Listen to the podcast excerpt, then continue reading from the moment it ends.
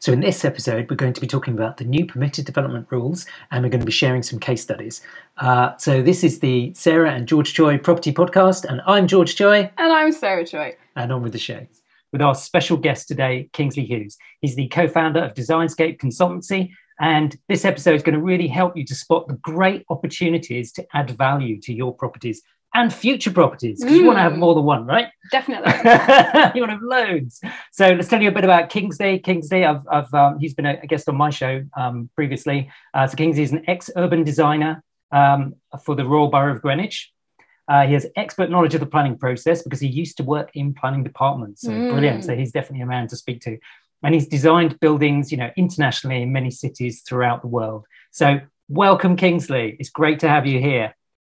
Thank you, George. It's a pleasure to be here. We've bigged you up now. That's it.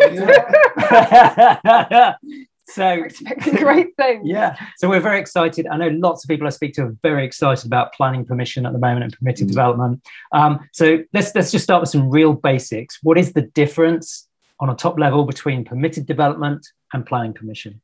In the UK. Um, in the UK. Yeah. Yes. Yeah, so this yeah. is in the UK. Well, let's be perhaps even more specific because obviously a lot of these are devolved powers these days. So a lot of what we're going to talk about is uh, particularly uh, England. Right. Rather, rather, than the whole of the UK. Yeah. Um, obviously, by definition, permitted development uh, are things that you're allowed to do uh, without needing planning permission. Mm-hmm. So you're already allowed to do them. Uh, at a very basic level, most people are, are, aware that you can build a conservatory at the back of your house without needing planning, mm-hmm. or you can build a small extension at the back of your house without needing planning. Yep. But there's so much more to that, uh, and it's worth billions of pounds. Mm-hmm. so the implications of PD are phenomenal, really. Uh, so it is essential that people are up to speed uh, on what they can do and can't do. So, so what, why would you want to do permitted development? as opposed to planning. versus planning permission. Yeah, well, the main thing is certainty. Um, because you, can do things, it's pretty much locked in. I mean, there are things that you have to do which are called prior approval, mm-hmm. PD, mm-hmm. Uh, prior approval committee development, whereby you do have to fill in a form and you may also need to send plans to the council. You may even need to send some drawings to the council. Yeah. Uh, but the difference is, provided you're factually correct, and it is important to always be factually correct and in line with the parameters which refer to that particular PD. Mm-hmm. Yeah. Uh, provided you're factually correct, you're going to get it. The yeah. council's pretty much on obliged, legally obliged, uh, to say yes, you can do this. Uh, so what it does, obviously, it removes all that uncertainty. Mm. It removes any subjectivity from the yeah. process. So you're not at the whim of a neighbour objecting or the planners not taking mm. to the scheme or the yeah. council members refusing it, the yeah. planning committee, etc. Yeah. Uh, it just provides so much more certainty for people. Yeah. And what about speed as well? Because obviously there's going to be a speed disparity, isn't there?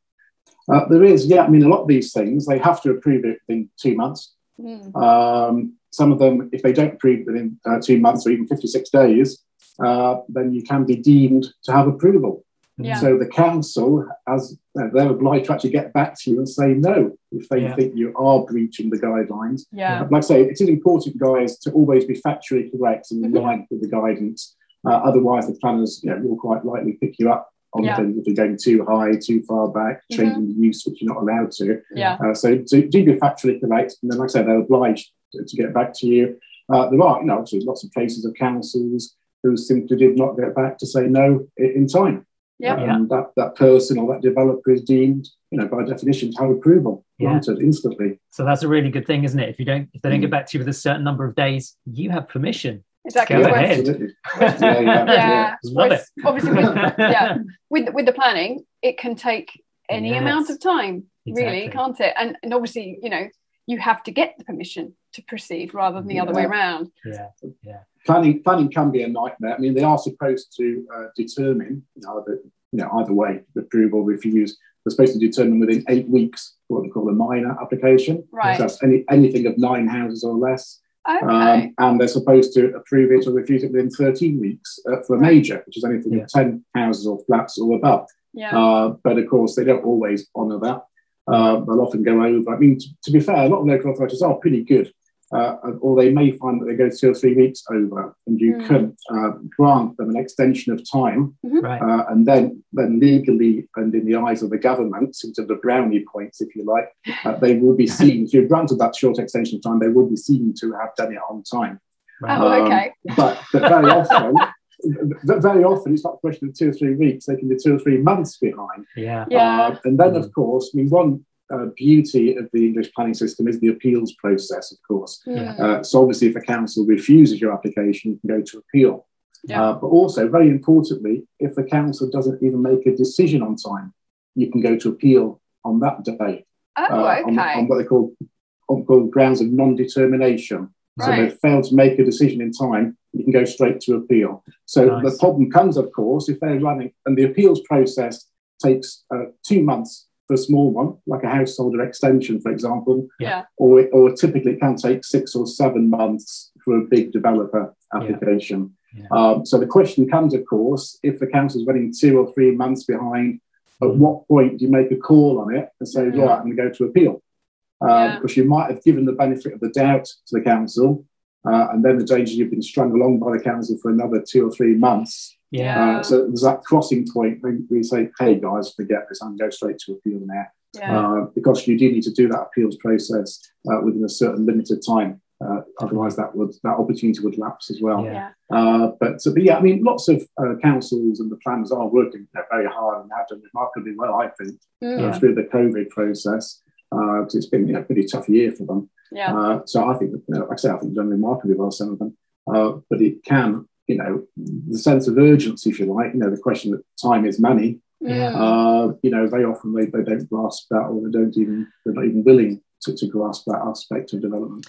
And we've got a download. So you can download a summary of the permitted development rules uh, along with some case studies from Kingsley Hughes. So if you look down below, click on the show notes and download that now. If you're paying kind of 1%, 1%, 1.5% a month on your money, obviously an extra mm. month can cost you a lot of money. money, depending on how big it is. Yeah, yeah, yeah, yeah definitely. I mean, but I mean that that's why I say, you know, using a professional such as yourself, you know, mm-hmm. um, could potentially pay for itself by just even if it scrapes a month yeah. off of your timeline on yeah. on a on a big scheme. If you're just doing a little extension in your in your garden, it's mm. a slightly different ball game. But if you're you know heavily leveraged on a pro- project, mm. using somebody who can push things through a bit quicker, obviously is probably yeah. a sensible idea. Um, and somebody who's fully abreast of all those particular clauses. Yeah. Most yeah. might not exactly. even be aware of all the incredible opportunities that are out there under yeah. PD clauses. Yeah. And of course, the significance of, as I was saying, be factually correct and, and in line with those detailed parameters that you need to observe. Mm. Um, and of course, knowing what all those um, you know parameters are, uh, you know, to the nearest meter or, or whatever, um, or even half meter in some cases. Yeah. Uh, so it's important I say because we're fully abreast of all these things, uh, and it is important. Uh, they do say a little knowledge can be a dangerous thing, uh, so it is important not not just to skim read the PD uh, yeah. and get a, yeah. sort of you know um, a false sense of security, if you like. It is important to also really seek professional advice in addition Definitely. to doing that. Definitely. I mean, I've heard of people that have submitted full planning, you know, for full planning permission. Mm. They've submitted their application and then be, been rejected from the council only to realize later that they could do the whole thing under permitted development. And then they go back yeah. to the council and say, Why didn't you tell me? It's like, You didn't ask. That's right. Yeah. Yeah, yeah, yeah you didn't ask. That, that, happened to one of, one of our clients, actually. Uh, just a, a, domestic couple building a really big uh, house up mm. on the hmm. Downs just south of London. Um, and they, uh, they'd been to see the council for what they call pre application discussions. Mm. and the council said, We'll never allow you to do anything uh, on this site. Uh, and they contacted me in some distress, as you can imagine, mm. and said, you know, is there anything we can possibly do? And I said, yeah, you can do all of this, um, and sketched out an amazing scheme for them, and said, and you don't even need planning permission. Mm. Uh, and of course, that was that was uh, approved by virtue of prior approval process, mm. where the council had to agree with me uh, mm. that they didn't even need planning permission. And of course, they would have been doing that begrudgingly through gritted teeth. Yeah, exactly. um, but I think you also, you know, in terms of the knowledge as well, you know, and having having an expert on board, um, you need to be careful with permitted development that your your scheme actually would qualify. So, for example, one of our previous homes, Um, we had a you know a, a, converted barn, and we did a lot. We were going to do a loft conversion on it. Yeah, it was a bungalow. Um, so and you know normally you can do a loft conversion, put in some some windows at the back, and everything's fine. Um, however, we, we didn't realise was in the title of our deeds there was a restrictive covenant.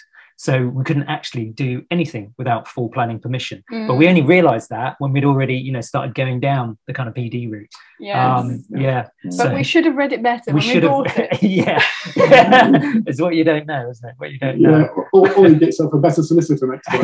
yeah. Yeah, yes, re- really, things like restrictive covenants and easements and the like are something that really should have been brought to your attention by your yeah. solicitor. Yeah, yeah, oh, exactly. Well. we know we know better now. yeah. yeah.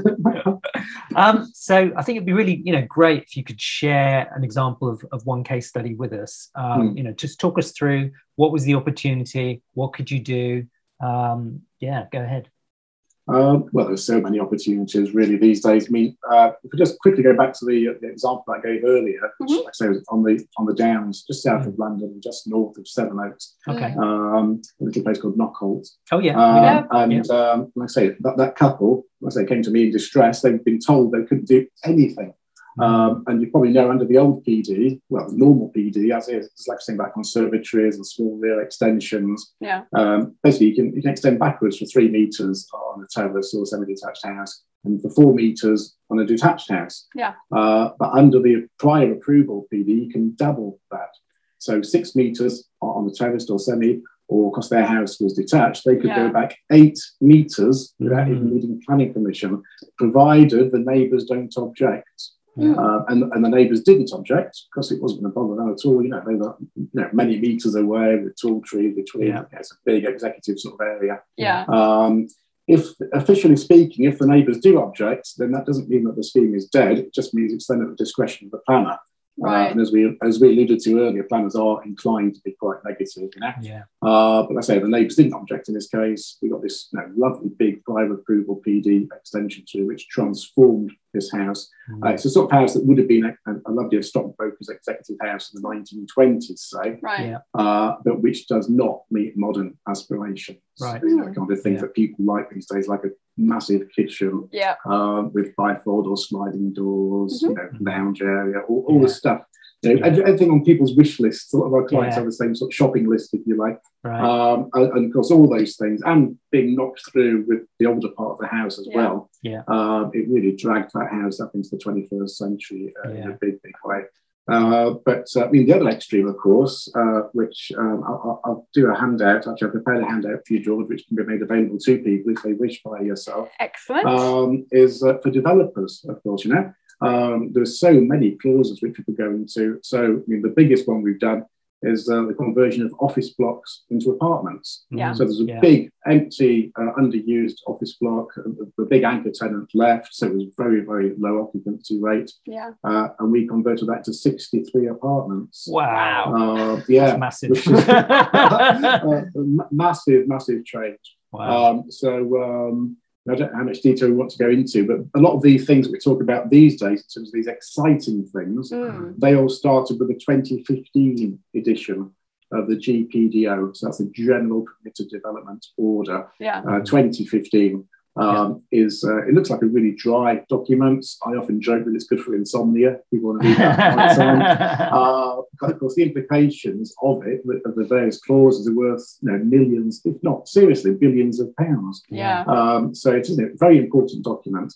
Then that 2015 document has been um, renewed and supplemented every year since then, uh, sometimes more than once a year, uh, with supplementary ones. Now, the 2015 document is still absolutely essential. We still refer to it week in, week out on our server, obviously drag a copy over. Yeah. All this stuff is freely available in the public domain because it's all government stuff, gov.uk. Yeah.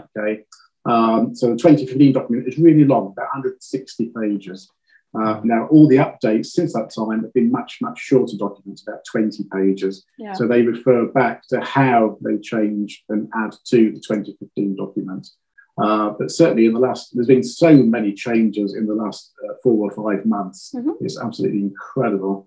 Um, so um, I don't know if you want me to go into some of those. Yeah, I mean, briefly. Yeah. I think I think the exciting thing about talking to you is so obviously they allow, announce lots of new things. Have mm. they come in, or are they coming in shortly? Um, well, there's so many things that happened. It's absolutely incredible. There were changes in September 2020, changes in October 2020. Yeah. Uh, there's so much just happened in the last two or three weeks, would wow. you believe?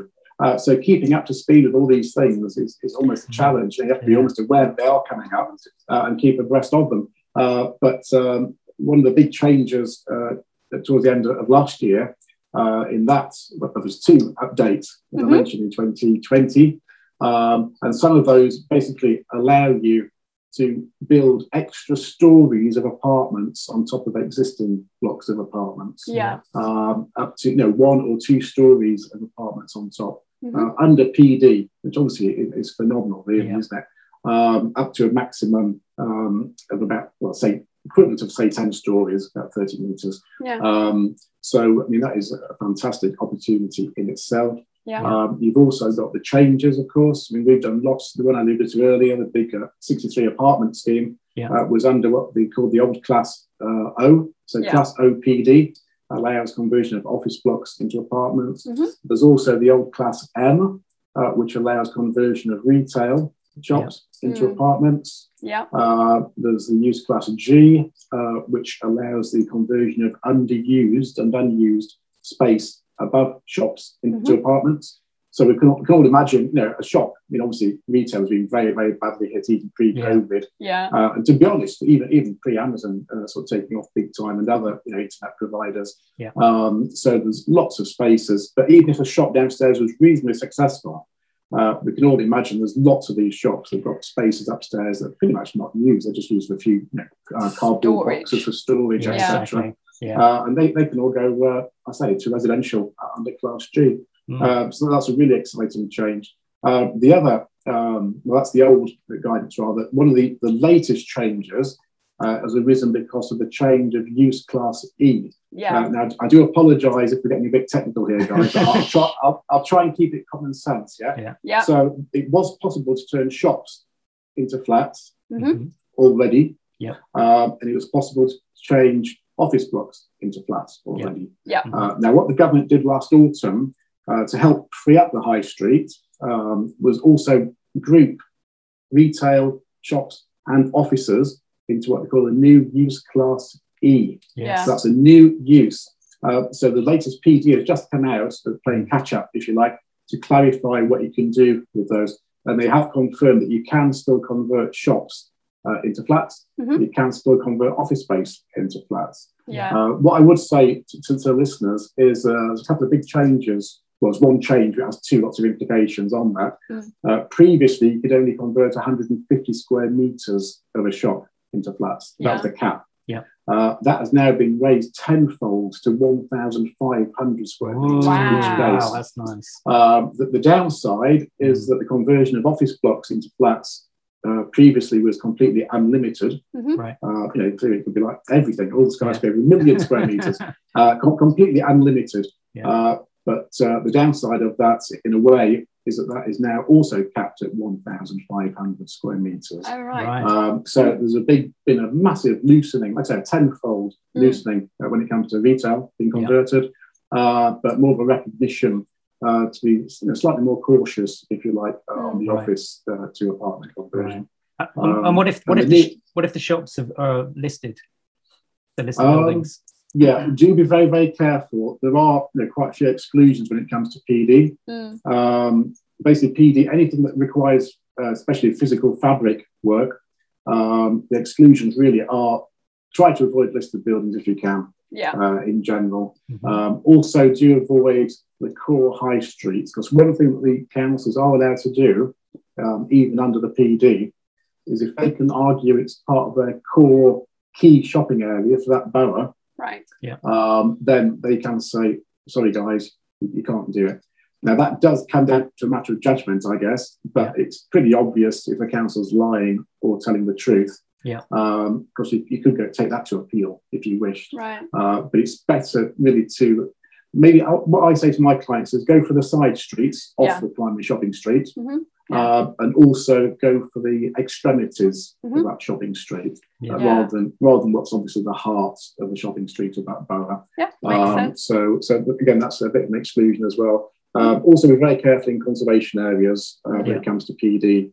Because uh, there are some some PDs which you can't do in conservation areas. Uh, and also, um, should we mention Article 4 directions as well? That's when the council can impose mm. what, they call, what they call an Article 4. Now, some people may already be uh, familiar with Article 4 in the sense of HMOs, because mm. uh, councils yep. often put Article 4 to prevent HMOs in their borough or particular parts of their borough. Uh, but Article 4s can be introduced to prevent a whole host of PDs. Right. Uh, yep. So they can be they can be brought in to stop uh, some of these, even the big you know, double extensions, the eight meter extensions. Mm. Oh, right. they can be brought in to stop office to, to resi conversion, they can be brought in to stop right. shops to, to, to uh, resi conversion as well. Okay. Uh, now, that's powers obviously vested in that local authority, in the planners and members of that local authority. Yeah. Uh, the, the problem is the intent behind that Article 4 legislation uh, was to define, uh, quite tightly defined, small areas of a yeah. borough, uh, whereas some of the boroughs, that they love to bring in borough-wide Article yes. 4. Yes. Yeah. So if you've got if you've got a borough-wide Article 4 against something, obviously you need to be very, very cautious, yeah. and it's something that does need to be investigated. Um, one advantage, of course, I mean, the sorry, the local authorities need to bring in that Article 4 direction. And that means then discussing it, get their planners to mm. draft it, and then what we call adopting it to planning committee. Yeah. Um, so to be very colloquial, it can take, you know, them quite a while to get their backsides into gear. Move Um, so it, it, can take, you know, say, say typically nine to 12 months for them to, to go through that process yeah. to bring in that Article 4. Um, so a lot of these new PDs are so fresh, um, you know, the ink is still wet almost. Um, and uh, so the boroughs haven't had a chance to bring in these Article 4s uh, to prevent the PD. Yeah. Uh, but uh, but flipping the other way and getting negative again, if you like, uh, the new London plan. So anybody's working in London, the new London Plan 2021 came out three weeks ago. Yeah. Um, and there's a clause in there where the mayor, the London mayor, is saying that boroughs should bring in Article 4 directions to stop conversion. Right. Um, so it doesn't say, you know, they're allowed to or they can if they want to. It yeah. actually uses the word they should bring them in. Um, so obviously there's a bit of um, bit of tension there mm. uh, between between the government, the central government wanting to loosen things up uh, to create, you know, the four million flats that the country probably does need, yeah. uh, and at the same time the London mayor and local mayors and local council members being far far more negative about things. Um, so Kingsley, tell us, give us some great examples about, you know, if we see an empty empty shop on a secondary high street. So you said don't go for primary. What kind of things we should be looking to do with them to make some money? Um, yeah, I mean, you can basically anywhere that's. Um, I would like one that's in a residential area, effectively. Okay. So, like I say, down the side street. Mm-hmm. Uh, so it may be, you know, maybe quite buzzing at the end of that side street but then it gradually becomes quiet and becomes more residential towards the end. Mm-hmm. So if you're that kind of interface between the high street and a normal residential area, then it's ideal. And mm-hmm. obviously, it's quite nice for your occupants as well. Yeah. Uh, in terms of probably attract a better quality of tenants, perhaps. Okay. Um, also, uh, sensible sort of size and shape. I mean, most uh, retail really does lend itself to maybe just one or two apartments. Mm-hmm. Um, it's also good um, if you can. You are allowed to use um, physical fabric works, in other words, construction works, that are reasonably required to convert it from a retail into uh, into an apartment or a house. okay, so you don't uh, have so, to keep so, the big windows out the front then. Exactly. So you're right. allowed to make those windows smaller, right. change the style, change the actual windows themselves. Mm-hmm. You're even allowed to punch in new windows down the side or down the back. Okay. Um, or even insert new doors at the side or the back. Because mm-hmm. um, one of the key things, of course, with residential um, is that you do need, well, I say you do need, this is actually something else that came in just before Christmas, uh, was uh, a clause from the government that every flat and house should have windows. Now, well, that seemed so blindingly obvious, and that was the government's defence. And the reason that came to light is somebody did convert a warehouse in the east mm. end of mm. London into flats with no windows at all. Yeah. It, almost, beggars belief, doesn't it? Yeah. Uh, so the government's defence was, well, we never imagined that anybody even ever want to do that, right. uh, which is a fair defence in my in my eyes. But yeah. that's been clarified. That they do now need windows.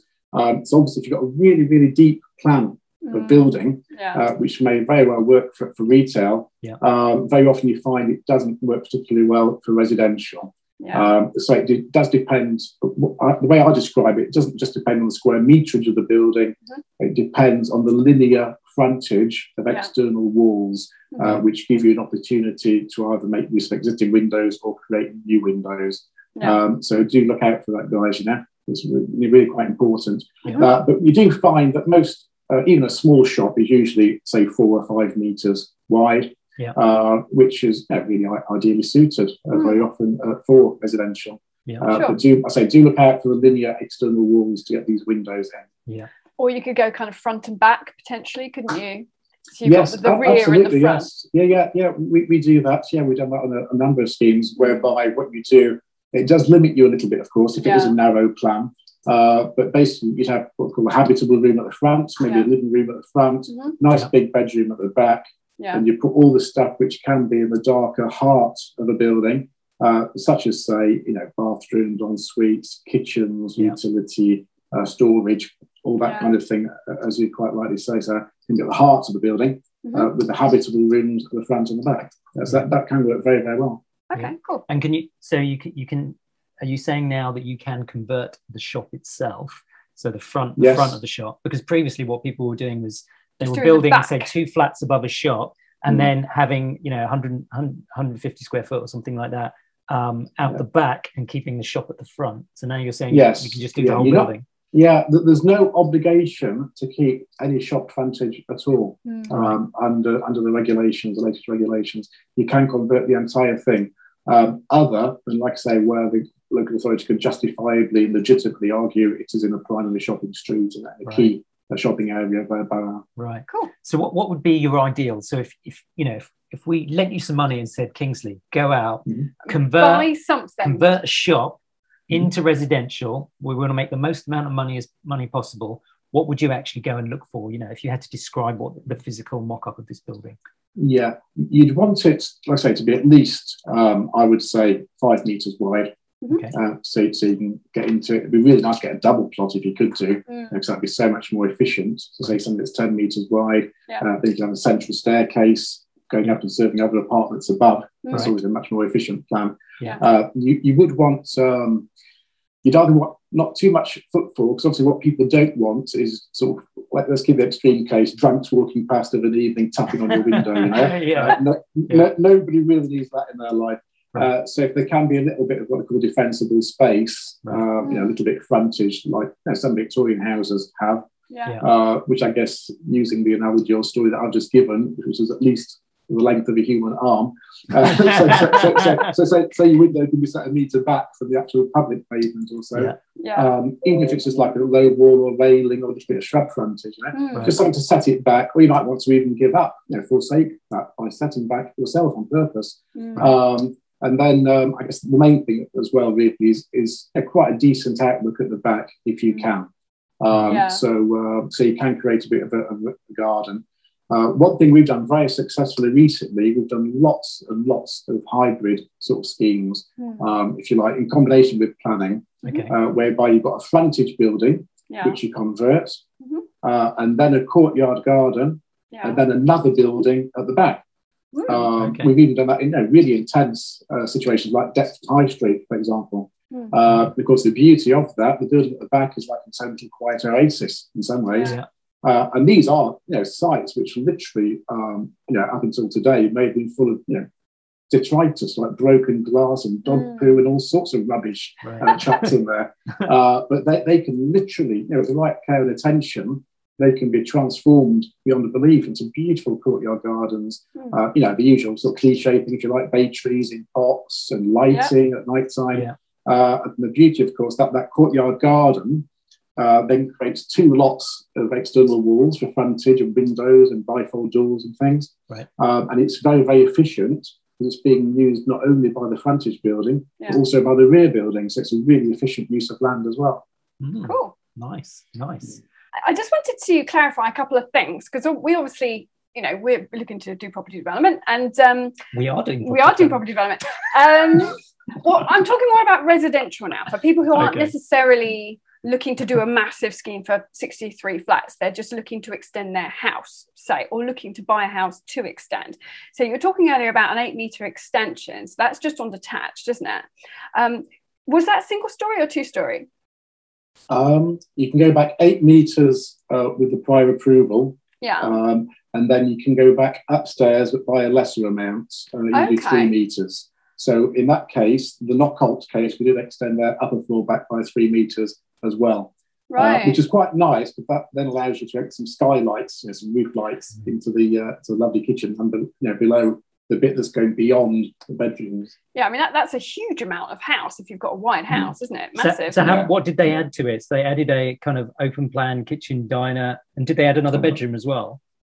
Uh, they just made the bedrooms. Actually, yeah, we did introduce another bedroom as well, a smaller sort of Mm. study, uh, Right. single Yeah. bedroom in the heart Okay. of the plan. Yeah. Uh, but uh, you know, importantly, it allowed the master bedroom and the second bedroom to be far, you know, vaster than they, they ever were, Right. Yeah. uh, and introduced things like walking wardrobe, Mm. and ensuite bathrooms, Right. and things. Right. Uh, but I mean, the place was transformed, especially downstairs, as you can imagine. Mm. In what was the kitchen, uh, which probably would have been considered a decent kitchen once upon a time, yeah, about you know, uh, five meters by four meters, Yeah. um, is, is tiny by modern standards, isn't it? Yeah. yeah. Um, so that basically became the downstairs toilet and utility room.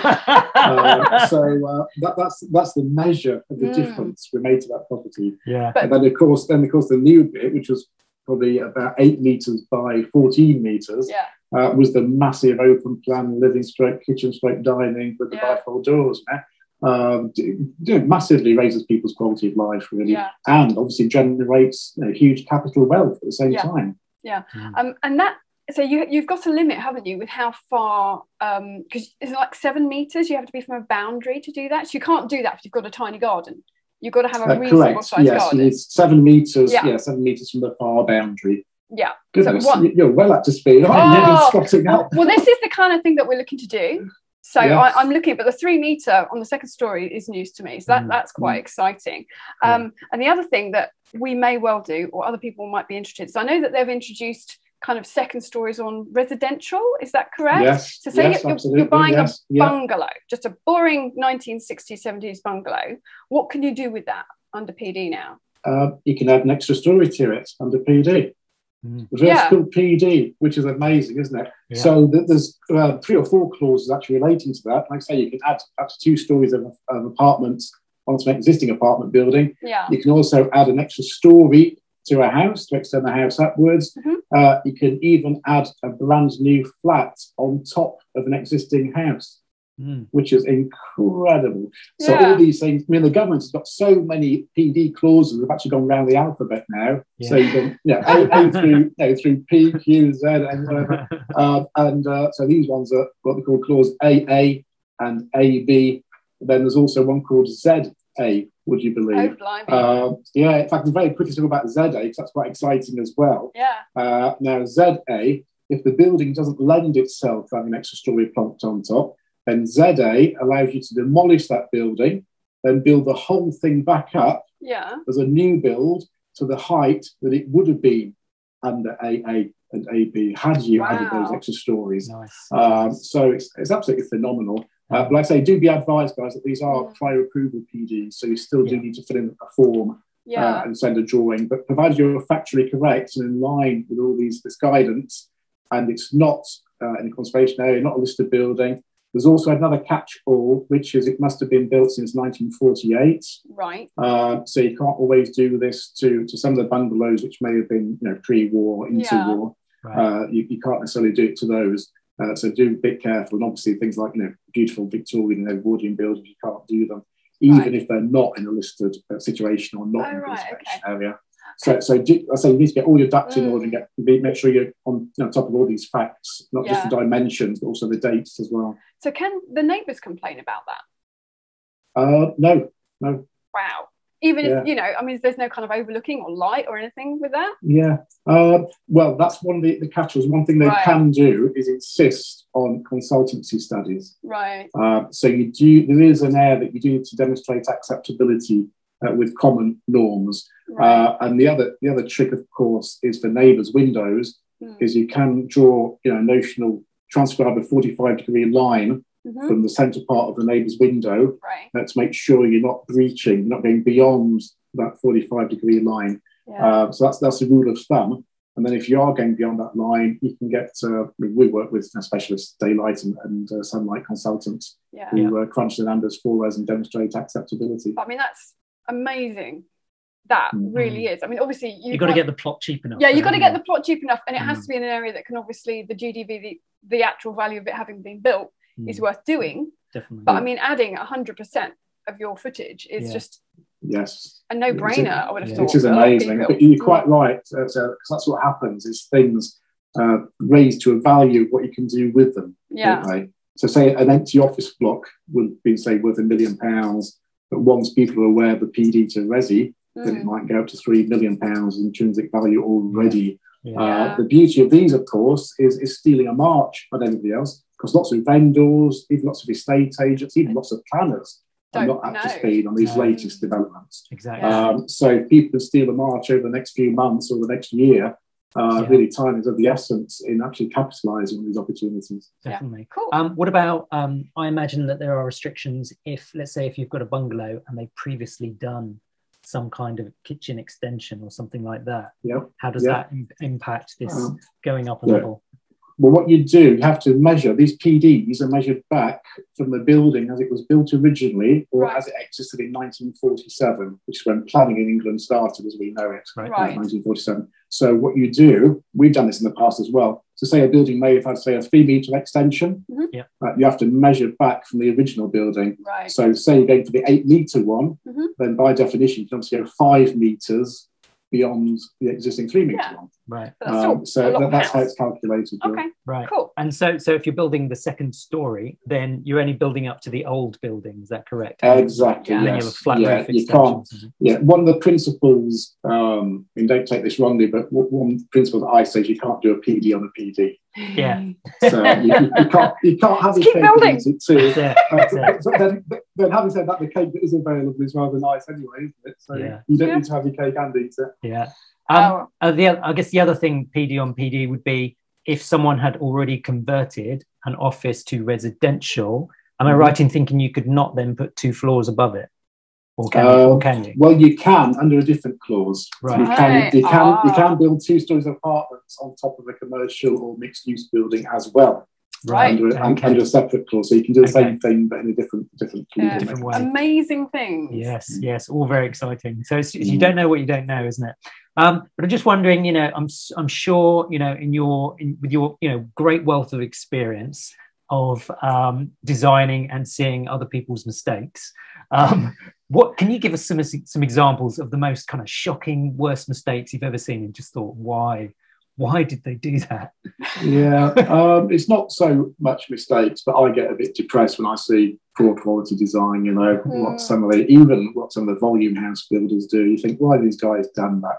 Because there's a big appetite out in England. We, have moved on so much since the 1980s, mm. uh, when it was all about cottages and Laura Ashley wallpaper and things. You know, uh, people, all of our clients, they want space, light, and air. Yeah. Uh, so I encourage people to think in those terms. So design is not just a sticky on stuff afterwards. Mm-hmm. It's yeah. looking for space, light, and air, and how a building flows. Uh, so when I see like you know pretend sticky on sort of Palladian porticos and things, uh, you think why why do those guys do that? Sure, they could have invested that money in a better way, uh, yeah. which adds value. Uh, the other thing is, is do think uh, in terms of adding value when you mm. do buildings, whether it's conversion or a new build. So don't just think of the bottom line.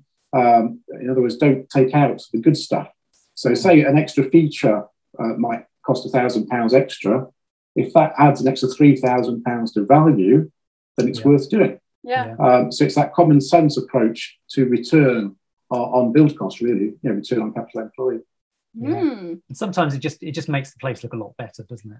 In yeah, absolutely. Design, yeah, design yeah. But certainly in terms of doing your own place, like I say, you completely raise the quality of life and make massive paper profits as well. Yeah. So, uh, so say, I mean, build costs can typically be about two thousand pounds a square meter. Mm-hmm. Uh, so, if you're in a good area, so you need to be a bit careful sometimes. Yeah. Uh, but if you're in a good area uh, where values are say four thousand five hundred to about six thousand a square meter, like you know, a lot of the uh, you know, the better place in the southeast, yeah. certainly you know, suburban London, um, is, is in that sort of bracket. Mm-hmm. Uh, and obviously, provided you don't do something stupid and over specify something, uh, then you will you will get a return on your build costs mm-hmm. in mm. addition to raising sorry, a return on GDV. Yeah. Um, and a very good return on the build costs that you've used to achieve that, as well as raising your quality of life. Mm. It's all good stuff. It is. So, in mm. terms in terms of um, you know, add, adding value. You know, you, when you've got a choice, let's just, just talk about houses, big houses, let's say. Mm-hmm. Um, you've got a choice between, you know, doing a loft conversion,